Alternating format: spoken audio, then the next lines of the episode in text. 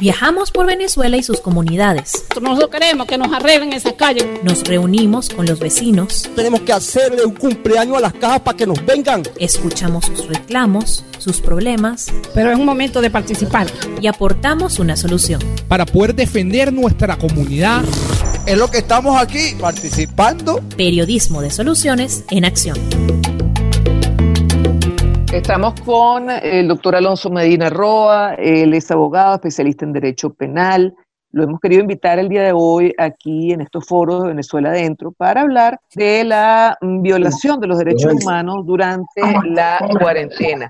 Eh, esta semana hemos visto videos bastante fuertes eh, de, grupos eh, de civiles, o por lo menos vestidos de civil, que, mm, bueno, hacen uso de la violencia contra personas que al parecer estaban rompiendo la, cuarentena. Eh, control social, pues dicho en otras palabras, pero me gustaría comenzar tal vez por este tema eh, de cómo la pandemia tal vez ha servido para exacerbar eh, mecanismos de, control social, doctor Medina Roa. Sí, bueno, un placer saludarlos. Evidentemente que esto lo que ha demostrado es la miseria humana en su máxima expresión, lo que hemos visto en los últimos tiempos. Recordemos que en los últimos años se ha impuesto una especie de autoritarismo, conocimiento del derecho, un desconocimiento de la norma y una especie de estado de anarquía es lo que hemos venido viendo en los últimos tiempos. Esto evidentemente se genera en confrontación o en, vista de la falta de institucionalidad, de la falta de respeto por las instituciones y por el Estado de Derecho. Cuando hemos hablado de violación del debido proceso, cuando hemos hablado de violación de derechos humanos, esto es un tema mucho más de fondo, porque aquí no se trata del caso individual, de caso en particular, sino de la forma como se han venido afectando todo lo que es la estructura de derechos fundamentales y el desconocimiento a las instituciones. Eso nos ha permitido, como lo decía anteriormente, que se genere un gran estado de anarquía con una impunidad solemne, una impunidad absoluta eh, hacia los agresores y evidentemente un deterioro social que, del cual todos somos víctimas. Bueno, eh, esto mm, pareciera, eh, en, algunos, me retrotraigo a otros países, se ha dicho que la pandemia, por ejemplo, doctor, ha servido para sistemas de gobierno, incluso mm, algunos con cánones democráticos, para mm, acentuar el, el, tinte autoritario más o menos que pudieran tener. Le refiero al caso, por ejemplo, de España. Un contexto como este, donde, bueno, el control de una colectividad para que se cumplan normas está a la luz del día, ¿es propicio para que se, se violen los derechos humanos? Se ha, se la pandemia como una especie de licencia para la violación de los derechos humanos. Esto lo que ha exteriorizado la realidad de cada uno de los gobiernos que estamos viendo en los últimos tiempos en los diferentes países. Evidentemente, en Venezuela como te, te digo, te comentaba anteriormente, se ha exteriorizado, se ha agudizado más el, tema de la anarquía. Pero lo vemos, por ejemplo, en el caso que tenemos más de 130 días sin tribunales, sin, sin, justicia, sin la administración de justicia en Venezuela. Tenemos una cantidad de días, cientos de días, con un ministerio público prácticamente a puertas cerradas. Tenemos una, una defensoría del pueblo a puertas cerradas no hay instituciones donde acudir porque bajo la excusa de la pandemia pareciera ser que han entendido que la pandemia eh, genera un cierre del Estado como tal, ha generado un cierre del Estado. Bajo la excusa de la pandemia vemos incluso centros en los cuales se está llevando a personas que llegan de, de fuera, se ha criminalizado a estas personas, se les ha llamado eh, armas bioterroristas. Eh, ¿Qué, desde el punto de vista de los derechos humanos, qué apreciación tiene usted al respecto? Mira, yo creo que hay dos elementos ahí. Eh, uno es la ignorancia, ¿ok? Lo otro es la ignorancia por quienes han aplicado este, este, tema. Y el otro, por supuesto, el abuso del Estado en cuanto a su poder sancionador. Vemos la ignorancia de quienes han obligado a las personas y también vemos la ignorancia más grave aún de los jueces a quienes les han presentado algunos detenidos, pero lo más cómico, lo más cumbre del caso, es que cuando nosotros vemos el decreto presidencial, es confinamiento voluntario. Sin embargo, a pesar que el decreto presidencial y siempre se ha hablado de confinamiento voluntario, se ha criminalizado el incumplimiento de ese confinamiento voluntario. Hay un uso excesivo de lo que es la estructura del sistema penal, el cual se ha venido usando en, los últimos años, pero más aún acá en cuarentena. Sí, doctor, ya nos están llegando preguntas de los participantes de, este foro y nos vamos al Zulia. Bueno, estado por demás golpeado en todos los sentidos. y sobre todo por el último, ya, el, digamos, los últimos días por la pandemia. Desde el Zulia le preguntan, ¿cómo podemos defendernos si algún funcionario nos detiene mientras nos movilizamos caminando, en bicicleta o un vehículo motorizado y quiere detenernos?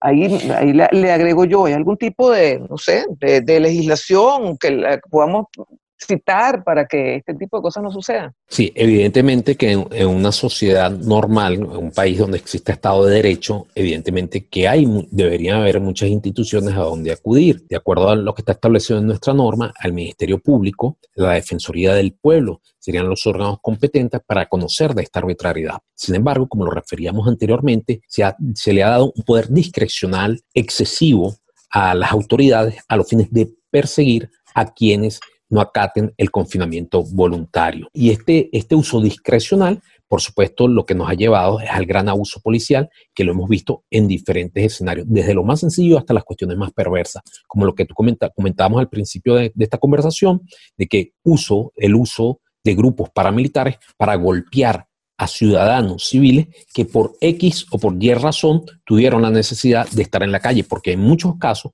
desconocemos cuál es la razón que motivó a ese ciudadano a salir, a incumplir la cuarentena, porque en teoría nos dicen, primero, que es voluntario, segundo, que tenemos, puede haber flexibilidad para temas de salud, para necesidades realmente que puedan ser probadas, pero esa carga de la prueba, ¿quién la tiene y quién la valora? Porque si bien es cierto que el presidente o la vicepresidenta hacen referencia a esto, pues cualquier funcionario discrecional dice, usted pasa por aquí, usted no pasa, sin ningún tipo de parámetros, sin ningún tipo de baremo realmente legítimo, legal, para determinar cualquier actuación de este tipo. Es impresionante el estado de, indefensión que usted es frustrante, ¿sabes? Es totalmente así, es frustrante, sí, porque yo imagino que muchos de los que están aquí, la, la, intención también es preguntar, bueno, ¿qué hacemos? Lo que pasa es que hay muy poco que hacer, porque si no hay, bueno, si no hay defensores públicos, si no hay, este, tampoco está la, la, la, si no está la Fiscalía, no está la Defensoría del Pueblo, que uno dice, bueno, están prestados al gobierno, pero seguramente hay, más, hay uno que otro funcionario que, que, que sí actúa apegado a derecho, pero si ni siquiera podemos recurrir a eso, doctor.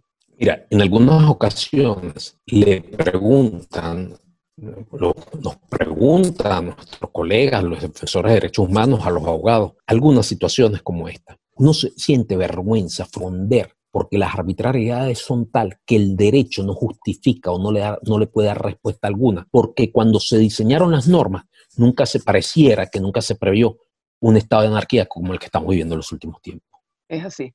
Bueno, no, continuamos con las preguntas que nos están llegando. Desde el municipio Obispos de Barina, ¿puede un centro de salud negarle la atención a un paciente por pensar eh, que ellos pueden tener COVID? Dice, esta pregunta se debe a que el día de ayer falleció mi papá, ay Dios mío, por Dios, falleció mi papá, el cual llegó con un paro respiratorio a un centro de salud y le negaron la atención porque decía que era un ataque por COVID-19. Dos horas después fue que logró ingresar a otro centro asistencial y falleció. Bueno, de antemano, Jesús, que nos está escribiendo desde aquí un sentido pésame eh, ante esta historia que, que estás mencionando. Evidentemente que la actuación de, este, de esta clínica o este centro asistencial, este hospital, no sé si será alguna institución pública o privada, es totalmente violatoria de lo que es el derecho, de lo que son las normas. Ese mercantilismo de la salud o esa limitación que, le han querido, que se ha querido imponer ahora, si tienes COVID no entra, si tienes esto no entra, esto no aplica conforme a la ley. Cualquier persona que acuda a algún centro, si ese centro asistencial no está en las condiciones, no tiene los equipos, no es un hospital, un centro centinela, su obligación es recibir y remitir de forma inmediata a un centro, a uno de los hospitales Centinela, a uno de los centros Centinela, al paciente con las seguridades del caso. Pero bajo ningún concepto se puede justificar la falta de atención médica oportuna en un caso como el que lamentablemente nos acaban de narrar. Sí. Eh, otra pregunta desde el Zulia. Bajo el estado de alarma, ¿qué cosas no pueden hacernos los funcionarios? O sea, aquí la pregunta es lo contrario. O sea, hay alarma, ¿qué cosas deberían hacer? Bueno, a ver, hay, pareciera ser que hay quienes han interpretado que hay una suspensión de los derechos fundamentales, cosa que no es cierto. Hay una limitación al libre tránsito en atención a una disposición del Ejecutivo Nacional. No hay una suspensión de los derechos constitucionales, no están suprimidos, las normas están vigentes, nuestros derechos como ciudadanos están vigentes. Hay una limitación efectivamente de, con el tema de la cuarentena radical, en cuanto al derecho, por ejemplo, del libre tránsito, pero no hay ninguna legitimidad para incurrir en detenciones arbitrarias o en cualquier otra situación que violente las normas. Sí, desde Aragua. Buenas noches, desde Aragua. ¿Qué podemos hacer? Los colegios de abogados deben unirse, no podemos seguir en este estado de indefensión. Y bueno, aquí es una, una eh, propuesta eh, proactiva ante lo que estamos viendo en la unión de, de, los, El gremio. de los colegios de abogados, sí, del gremio, igual que, Sí. que los periodistas. Este, Sí. Bueno, eh, eh, tal vez la- eso que se llama tejido social, eh, Sí, particular. Recordemos que este desmontaje institucional, este desmontaje de todo lo que es el tejido social que hemos visto en los últimos años, se ha limitado mucho la función de los gremios. El, inclusive el, Poder Judicial, de una u otra manera, ha intervenido sobre las, acciones propias de los gremios, suspendiendo algunas elecciones, prohibiendo la, convocatoria de nuevas elecciones y a lo mejor con un objetivo muy claro que es eso, es la afectación del tejido social, porque eso, eso que, vemos en el, tema, el tema del colegio de abogados, lo podemos ver en el colegio de cualquier otro profesional, en los sindicatos. Ahora, evidentemente que habría una responsabilidad eh, en cuanto a nuestro gremio sobre el tomar iniciativa. La pasividad no puede ser una opción frente a tantas arbitrariedades como las estamos viendo. Y es, es muy es válido el, el llamado que hace, hace, este compañero, este colega, sobre el rol de los abogados en una sociedad.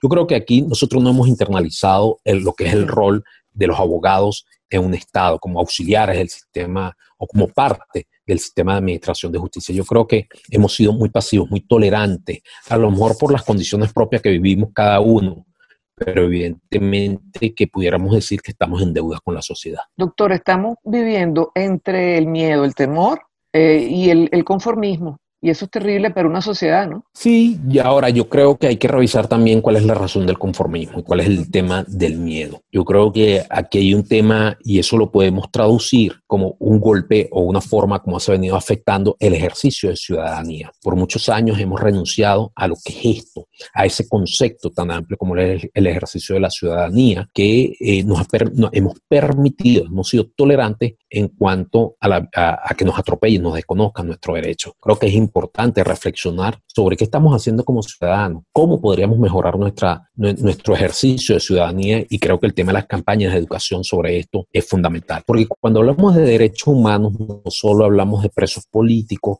no, no solo hablamos de torturados, cuando hablamos de violación de derechos humanos, también hablamos del tema de la salud, el tema de la educación, el tema de alimentos, el tema de la información, el tema del acceso al agua potable, en fin, son muchos los derechos fundamentales de los venezolanos, de los cuales nosotros no le hemos dado la importancia de vida y no hemos sido suficientemente diligentes en luchar por el respeto de estos derechos. Y esto lo podemos resumir como una carencia, una deficiencia en lo que es el ejercicio de la ciudadanía. Sí, en medio de, de, esta, de estos derechos, hay un derecho también que es el derecho al trabajo. Correcto. Y muchos en estos momentos se están cuestionando, y de hecho hacia allá va la, la pregunta que nos, que nos llega desde Araure, ¿cómo permanecer en cuarentena o cómo permanecen en cuarentena las personas que viven el día si en Venezuela no hay seguridad social? Yo le, le voy a confesar algo aquí entre nos. Yo le tengo más miedo al impacto económico social que al propio COVID-19. Yo creo que los, los estragos que, se, está genera, que va, se va a generar por el tema de la pandemia, desde el punto de vista económico y el impacto en la sociedad, pueden ser mucho más complejos, de los cuales va a ser muy difícil recuperarlo. Se está trabajando en, eh, en favor de la, de la vacuna, de la cura del COVID-19, pero poco se está haciendo el tema de la recuperación económica y social en los próximos meses. Sin duda alguna, y hay mucha gente que tal vez después de esto le va a costar todavía más recuperarse. No de la Mucho, pandemia, sino de la, de la, otra de la pandemia, la, la sí, otra sí, pandemia que es la pandemia sí. de, el cual de ninguno estamos exonerados. Totalmente, totalmente. Mire, doctor, uh, nos llega uh, desde Yaracuy, desde Táchira esta, esta, pregunta. En la cuarentena se ha visto muchas detenciones eh, por estar simplemente en la calle. ¿Qué debemos hacer en este caso? Mira, como lo, lo refería anteriormente, ¿no? Este, muchas de estas detenciones han sido de carácter administrativo, otras se han judicializado. A mí me preocupa cómo se ha pretendido usar el sistema de justicia penal para criminalizar, para sancionar a quienes han incumplido el confinamiento voluntario. Por eso hablaba al principio de mi conversación, eh, incluía el elemento de la ignorancia, el desconocimiento de la norma, el uso abusivo del sistema penal. Recordemos algo, un poco este, dogmático, por llamarlo de alguna manera. En el mundo, la tendencia es despenalizar conductas. En el mundo, la tendencia es a que el derecho penal sea algo de mínima intervención.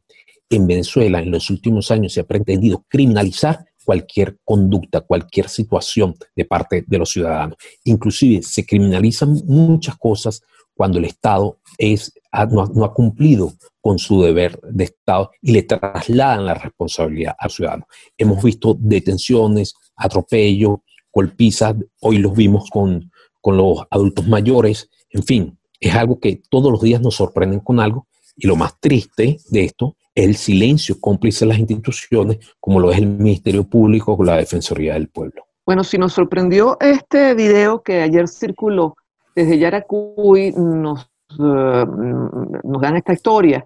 Acá en el estado sucedió hace poco que un chico fue salvajemente golpeado por no cargar mascarilla. Eh, ¿Qué hacer con este aumento de las violaciones de los derechos humanos durante la pandemia? Bueno, todo se, se relata en relación a lo mismo. Yo no sé si, a ver, si, recurrir a, estas ONG de derechos humanos, tal vez, por lo menos para que se contabilicen los casos, doctor. Sí, solo contabilizarlos y documentarlos. Recordemos que en un momento como el que estamos viviendo, donde el Estado de Derecho se, se, ha visto gravemente afectado y se hay un incremento sustancial de lo que son la violación de derechos humanos, una de las pocas cosas, una de las pocas opciones que tenemos es el tema de documentar la situación de los derechos humanos y denunciarla oportunamente sabiendo que tal denuncia no se irá a tramitar. Pero es importante la documentación, el registro de la situación, registro fílmico, la documentación, el, conservar los testimonios de los testigos, de las víctimas por medio de un acta, por medio de un video, porque todos aspiramos en Venezuela que en algún momento se recupere la institucionalidad del país. Muchos hablan, muchos se ocupan del debate sobre cambio de un presidente eh, de la República a otro, pero pocos hablan de la recuperación de la institucionalidad del país. Y yo creo que todos aspiramos que en algún momento, independientemente de la posición política que podamos tener cualquiera de nosotros, que la mía es muy conocida, pero hay que respetar las, las, otras posiciones también, eh, todos juntos debemos trabajar por lo que es la recuperación de la institucionalidad del país. Tener instituciones sólidas, tener un poder judicial autónomo, independiente, tener un poder legislativo efectivo y tener un poder ejecutivo que realmente ejecute políticas públicas coherentes y eficientes para la sociedad. Mire, este ejemplo es un ejemplo positivo, ¿no? Este, bueno, eh, eh, en este caso pareciera que salió bien. Eh, a lo mejor algunos que han tratado de ejercerlo no les sale tan bien como a Ana, y nos cuenta Ana de Barinas. Esta mañana salí a pie, como todos los días, a comprar los alimentos eh, para el almuerzo. Fui abordada por unos funcionarios que me retuvieron mientras me decían que no podía circular. Respondí que era educadora y que no tenía capacidad de almacenar elementos y que dentro de los sectores de prioridad estaban la alimentación y la salud. De modo que sin miedo hice valer mis derechos ciudadanos y humanos. Ellos inmediato me dejaron ir diciéndome que comprar y rezar a casa. Los derechos no se negocian ni se entregan, se hacen valer. Em, y, y, la uno con esta mm, pregunta desde el Zulia con cuáles derechos, leyes o normas nos podemos defender en caso de que nos quieran detener eh, por grabar alguna situación o, eh, o grabar a funcionarios. Este, lo primero fue un comentario y lo segundo es una pregunta. Sí, mira, frente a la arbitrariedad es difícil y el estado de anarquía es difícil defenderse. Me encantaría decirles otra cosa, pero evidentemente en este estado de anarquía se genera muy complejo. En cuanto al primer comentario, en estos días y algo que me llamó mucho la atención. Por las diferentes redes sociales circuló, y creo que en algunos medios, circuló un oficio de, de las diferentes redes del, Comando Estratégico Operacional del CEO sobre los renglones que eran prioritarios y donde se establecían algunas normas eh, o algunas, los, renglones, sí, que eran prioritarios y que tenían eh, la facultad de salir, que era el sector alimentos, farmacéuticos, todo esto. Me llamó mucho la atención ver a una amiga imprimió este papel, ¿ok? Ya lo carga para arriba abajo. Cuando la paran, dice, yo estoy dando fiel cumplimiento a lo que establece el informe, el, el oficio X del Comando Estratégico Operacional. Yo creo que eso sería un, es una herramienta, algo palpable, algo, algo, que podemos tener a la mano. Ahora, ¿cómo defendernos? El tema de, de grabar, de, de, la filmación de los funcionarios policiales. Mire, hemos visto, todos hemos sido testigos, algunos presenciales, otros por los medios, medios de comunicación, redes sociales, de los atropellos que se han generado cuando, cuando se, plantean circunstancias como esta. Pero nadie ha visto una norma que prohíba tal situación.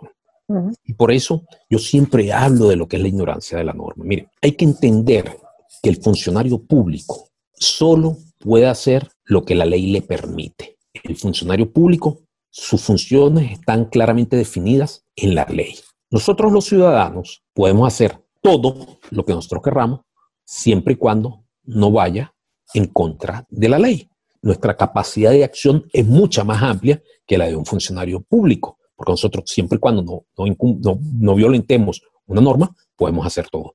No hay ninguna norma que prohíba de forma clara que un funcionario público sea grabado, sea filmado en un momento determinado. Al contrario, en cualquier sociedad avanzada, este, esto es, se transforma en un mecanismo de control de las funciones de cualquier empleado del Estado. Los ciudadanos ejercen control ciudadano sobre las funciones del funcionario público. Acá no, se penaliza, se penaliza sin ningún tipo de norma. Simplemente después te invocan resistencia a la autoridad o instigación pública, instigación al odio, cualquier norma de estas que está de moda últimamente. Pero eh, debo decirles con absoluta responsabilidad que tal provisión no está referida en la ley penal, por lo menos. Sí. Eh, doctor, desde Lara, eh, le preguntan, ¿qué argumentar cuando un organismo retiene por presentar un salvoconducto emitido por alcaldías y no por la SODI? En nuestro estado exigen salvoconductos para surtir gasolina y para los funcionarios solo tienen validez los emitidos por la SODI. Eso es así entonces, ¿por qué las alcaldías emiten salvoconductos? Sí, entiendo. El salvoconducto también es, totalmente, oye, este, discrecional. Hay algunos que te lo admiten, otros que no te lo admiten. Anarquía. Eh, eh, es esto porque evidentemente que se ha generado, eh, quienes han estado emitiendo los salvoconductos son la REDI o la SODI. Sin embargo, al, principio de la cuarentena, e inclusive los temas de salud, las mismas, los, los centros de salud emitían algún tipo de salvoconducto. Pero más aún, algunos funcionarios públicos de relevancia han manifestado que es suficiente con la presentación de tu carnet de identidad que te identifique como funcionario de salud, como funcionario de los que están eh, farmacéutico, de alimentos o, toda esta cuestión. Entonces, evidentemente que volvemos a lo mismo. Ese poder discrecional que se ha planteado en estos últimos tiempos lo que ha generado es el incremento de la anarquía que ya venimos viviendo en los últimos tiempos. También le preguntan desde Lara, Ana, todos estamos a la expectativa de la noticia de una vacuna contra el COVID-19. ¿Qué pasa con nuestro derecho a la vida ante la evidencia de que el Estado no tendrá dinero para la adquisición de las mismas? Sí, bueno, evidentemente que, es un tema muy complejo porque primero no hay, no hay una definición cierta de cuándo se descubre, quién la descubre, cómo será la distribución. Lo único cierto que tenemos es que el Estado venezolano, conforme a la Constitución Nacional, está en la obligación de garantizarle o velar por la salud de los ciudadanos. Francisco de Zulia hace una pregunta importantísima y es la siguiente, ¿cómo ha impactado la ley contra el odio a la ciudadanía en medio de la cuarentena a causa de la pandemia? Bueno, lo vemos, lo estamos viendo con, con por ejemplo, ¿ok? Aquí ese tema de la ley de odio, qué es bueno, qué es malo, qué puedes decir, qué no puedes decir, ¿ok? Es una especie de, ordenamiento jurídico para generar un silencio colectivo, así es como se ha vendido la ley contra el odio. Frente a esto, ¿qué hacer? ¿Quién me dice a mí cuál es el baremo, cuáles son los rangos de la expresión que puede generar el odio? ¿Qué me genera mi odio y qué te genera a ti odio? ¿Qué aceptas tú que no acepto, que, que acepto yo? Es algo exageradamente subjetivo. Y en el derecho penal, las normas deben estar claramente definidas en atención al principio de legalidad. Sí. Doctor, ya para finalizar, una visión general. ¿Es esto un Estado? ¿Es esto una nación? O, cómo definir esto que estamos viviendo? Mira, yo te puedo, a lo mejor no te lo voy a responder como tú quieres, ¿ok? O como quisieras que te respondiera. No me atrevo a definirte. Lo que sí te puedo definir es que no es un Estado democrático. Eso sí estoy seguro y de sobre eso sí tengo argumento y por qué Venezuela no se puede definir como un Estado democrático. La característica principal de cualquier Estado, democrático en el mundo, una de las características sencillas, elementales, básicas, es que tiene que haber división de los poderes, respeto a la independencia de los poderes. En Venezuela no existe tal independencia, tal autonomía de los poderes, de tal manera que al no existir eso, que es un requisito fundamental para entender cualquier democracia, no podemos entender que en Venezuela hay un régimen democrático. Si no hay división de poderes, con mucho se ha cacareado en los últimos tiempos, de lado y lado, nunca podremos decir que en Venezuela tenemos una democracia. Recomendación final, ¿será que tenemos que andar con eso, con lo, con lo, determinado por los organismos, este, como esta persona Prudencia. está señalando, tener, tener también la constitución a mano, no sé, para argumentar? Prudencia y acostumbrarnos a algo, a registrar y a documentar más que a confrontar. Registremos y documentemos cada situación, que en algún momento volveremos a tener Estado de Derecho. En algún momento podremos recuperar la institucionalidad del país. Y en ese, y cuando llegue ese momento, podremos hacer valer cualquiera de estas situaciones. Bueno, doctor, muchísimas gracias, Alonso Medina Roa, por haber estado esta noche aquí con nosotros y por supuesto a todos ustedes que siempre tan consecuentes, tan bonitos, participan con nosotros los lunes y los jueves en este encuentro. Un gran abrazo, doctor. Hasta luego. Un abrazo. ¿ah? Esto fue Venezuela Adentro.